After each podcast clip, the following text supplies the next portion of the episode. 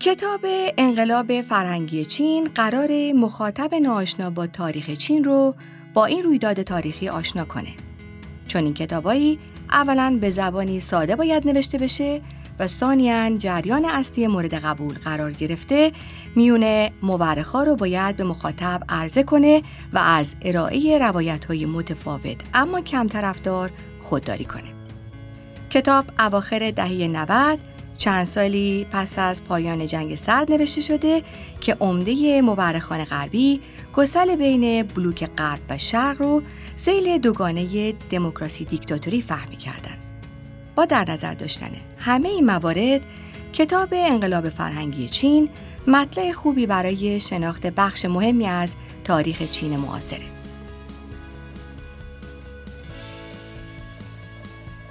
روایتی کلاسیک از انقلاب فرهنگی این مقاله رو امین صبحانی درباره کتاب انقلاب فرهنگی چین نوشته و من شادی سرپولکی اونو برای شما می‌خونم.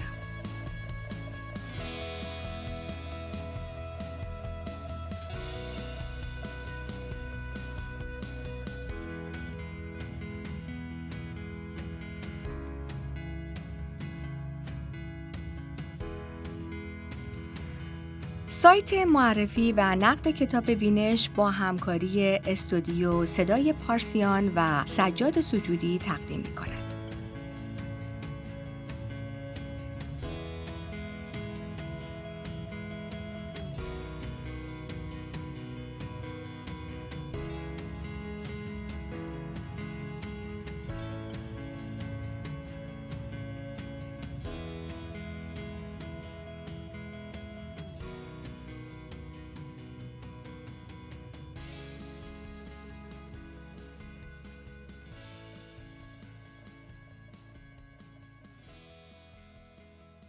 کتاب انقلاب فرهنگی چین قرار است مخاطب ناآشنا با تاریخ چین را با این رویداد تاریخی آشنا کند.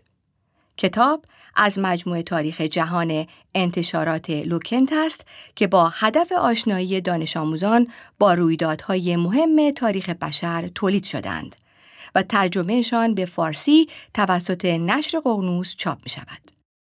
بماند که به نظر می رسد کمتر نوجوان ایرانی مخاطب این مجموعه باشد و اغلب کتاب فروشی ها عناوین متنوع این مجموعه را در قفسه های تاریخ کتاب های بزرگسالان قرار دادند و همین امر می تواند نشانگر میزان اطلاع اندک ما از تاریخ جهان باشد که بحث مبسوط مستقلی را در زمانی دیگر می طلبد. معمولا در نگارش چنین کتابهایی دو اصل رعایت می شود.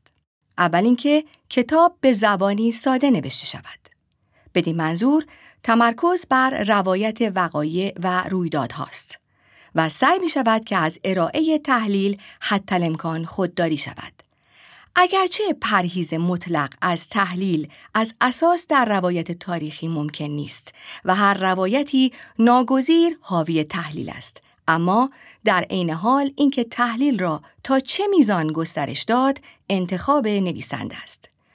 دوم اینکه نویسنده در چنین آثاری روایت کلاسیک یا غالب از رویداد را مطرح می کند. روایتی که نهایتا در جریان اصلی مباحثات مورخین مورد توافق حد اکثری قرار گرفته است و برای پرهیز از پیچیدگی های غیر ضروری از ذکر روایت های دیگر که چه بسا خلاف روایت غالب باشند خودداری می شود. نکته دیگری که باید بدان اشاره کرد این است که کتاب انقلاب فرهنگی چین در سال 1997 چاپ شده و در زمان چاپ آن هنوز چند سالی بیشتر از پایان جنگ سرد نگذشته بوده است. در طول دوران جنگ سرد، مرکز سقل تقابل دو بلوک قدرت شرق و غرب حداقل از زاویه دید بلوک غرب دوگانه دموکراسی و دیکتاتوری بود و اکثر گفتمانهای سیاسی و اجتماعی در سایه این دوگانه شکل می گرفتند. به طب روایت های تاریخی هم به خصوص آنها که خود را زیل جریان اصلی تعریف می کردند از این دوگانه برحضر نبودند. کتاب حاضر هم از این روند مستثنا نیست. به خصوص وقتی به یاد بیاوریم که قصد نویسنده و ناشر ارائه روایت غالب از انقلاب فرهنگی چین است. در حالی که از سالهای ابتدایی قرن جدید از یک طرف با توجه به بحرانهای اقتصادی که بزرگترینش را در سال 2008 شاهد بودیم و از طرف دیگر رشد اقتصادی فوق تصور چین به نظر می رسد آثاری در مورد چین و تاریخش تعلیف شده و می شوند که به وضوح از تحلیل های مبتنی بر دوگانه آزادی استبداد فاصله می گیرند و سعی دارند به بازخانی و فهم تاریخ چین با استفاده از ابزارهای مفهومی دیگری بپردازند. با در نظر داشتن نکات بالا، کتاب انقلاب فرهنگی چین مطلع خوبی برای شناخت بخشی از تاریخ چین معاصر است. در اکثر قریب به اتفاق منابع تاریخی، انقلاب فرهنگی در فاصله زمانی ده ساله‌ای از 1966 زمانی که نیه یوانزی استاد فلسفه به همراه شش تن دیگر پستر بزرگی که مدیریت دانشگاه را به تجدید نظر طلبی متهم کرد در دانشگاه پکن نصب کرد تا 1976 که ما مرد در نظر گرفته می شود. طبیعی است در این دوره زمانی طولانی چین شاهد رویدادهای سیاسی و اجتماعی پرشماری بوده که تأثیر خود را بر ساخت قدرت، نظام آموزشی، ساختار اقتصادی، ایدولوژی رسمی حزب کمونیست و روابط خارجی حکومت و زندگی میلیون ها چینی در آن زمان و سالهای آتی گذاشته است. آنچه اما در روایت غالب از انقلاب فرهنگی چین خودنمایی می کند، تأکید بر دو نکته است. اول اینکه انقلاب فرهنگی در تحلیل نهایی کارزاری برای شکلدهی جنگ قدرت در طبقات بالای سیاسی بوده که نهایتا منجر به حذف یک جناح و قدرت گرفتن جناحی دیگر شد. و دوم اینکه این فرایند توأم با خشونت دهشتناکی صورت گرفته که چین را تا مرز هرج و مرج مطلق و جنگ داخلی پیش برده است. در این روایت کلیه منازعات ایدولوژیکی در جریان که باعث تغییرات رادیکالی در کل نظام آموزشی چین هم شد در درجه دوم اهمیت قرار می گیرند آنچه در مرکز توجه راویان است بیشتر نحوه بهره برداری طبقه حاکمه از این منازعات تئوریک به نفع خودشان است.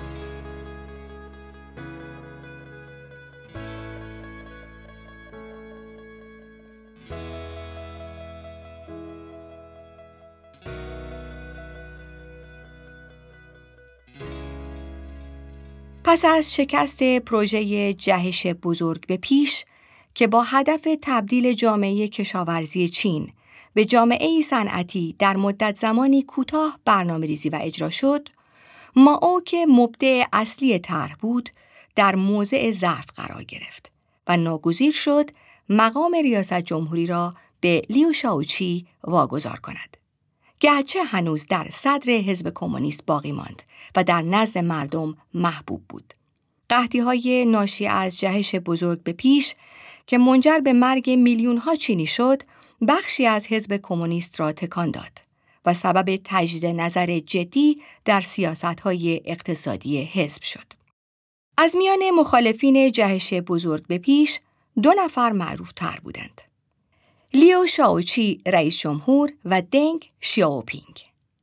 این دو بعدا در جریان انقلاب فرهنگی متهم به جاده صاف کنی برای امپریالیسم شدند. کلاه بوقی بر سر دنگ گذاشتند و او را در خیابانها گرداندند.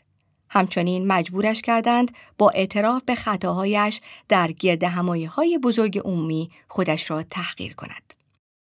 لیو اما به اندازه دنگ خوششانس نبود. کتک های وحشیانه که لیو در اوت 1967 متحمل شد به سلامتش آسیب جدی وارد ساخت. یک ساعت طول می کشید تا کارهای ساده مثل لباس پوشیدن را انجام دهد. نگهبانانش اجازه نداشتند هیچ کمکی به او بکنند. لین پیاو نفر دوم حزب پس از ماو در آن زمان دستور داد که لیو و دیگر مقامات بلندپایه سابق حزبی ترد شده از پکن به زندانی در کایفنگ انتقال داده شوند. در هوای سرد پاییزی پوشش لیوشاوچی ضعیف و سال خورده یک پتوی مندرس و نخنما بود. سرانجام و شکر خدا لیوشاوچی در دوازدهم نوامبر 1969 درگذشت. تا سه سال حتی خانوادهش از مرگش با خبر نشدند. یک دهه تمام سپری شد تا مردم چین از درگذشت رئیس جمهور سابقشان با خبر شدند. دامنه این نوع اتهام زنی ها و رفتارها محدود به طبقه حاکمان نبود. گاردهای سرخ که اکثر اعضایشان دانش آموزان و دانشجویان بودند، در بین مردم عادی نیز در به در دنبال بورژوا میگشتند و هیچ کس در امان نبود.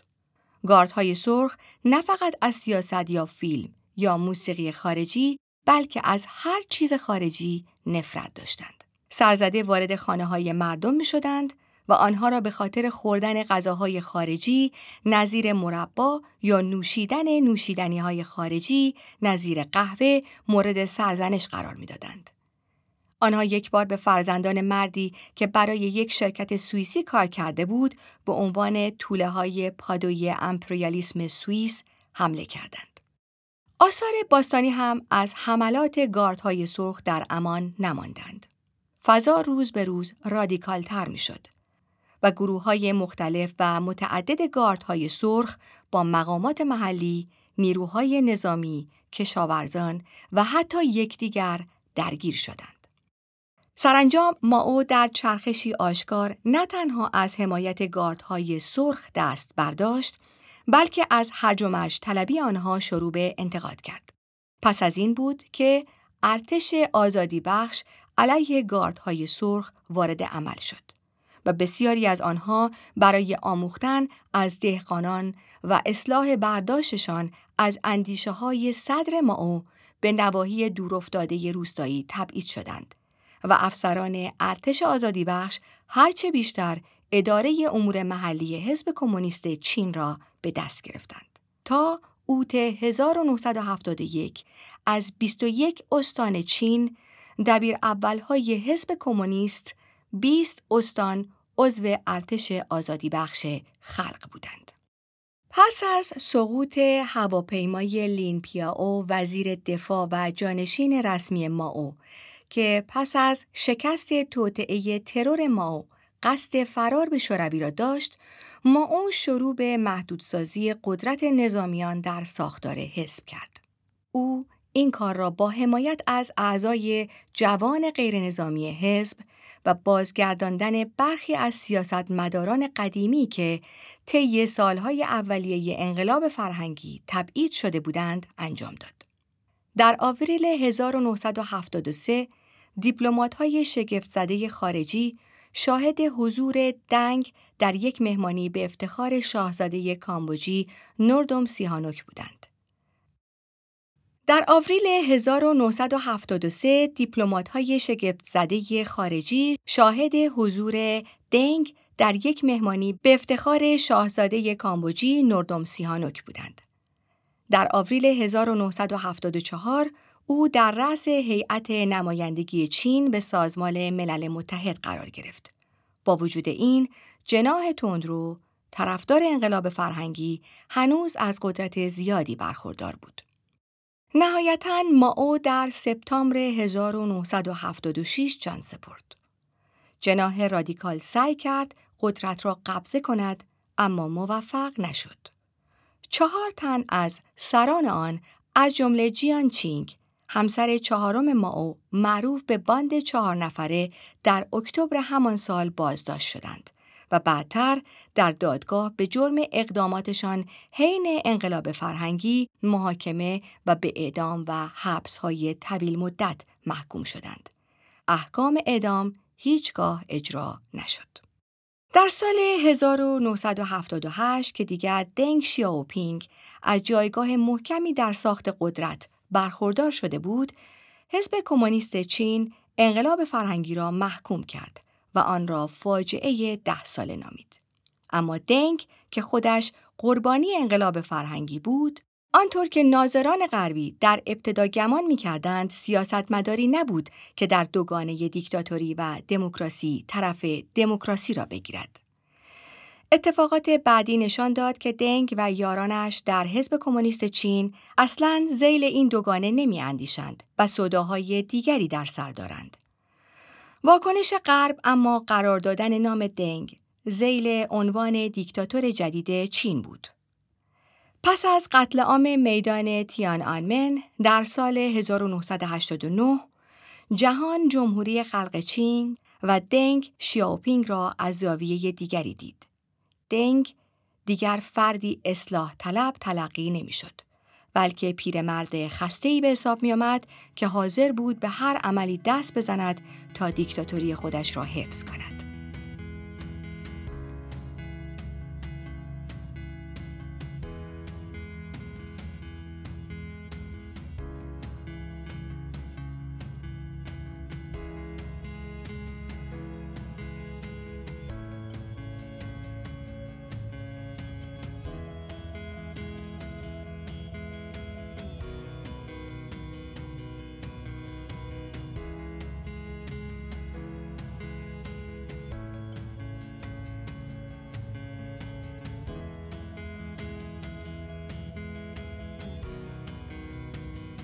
این مقاله و دهها مقاله دیگر درباره کتاب‌های کلاسیک و جدیدتر رو در سایت معرفی و نقد کتاب بینش بخوانید.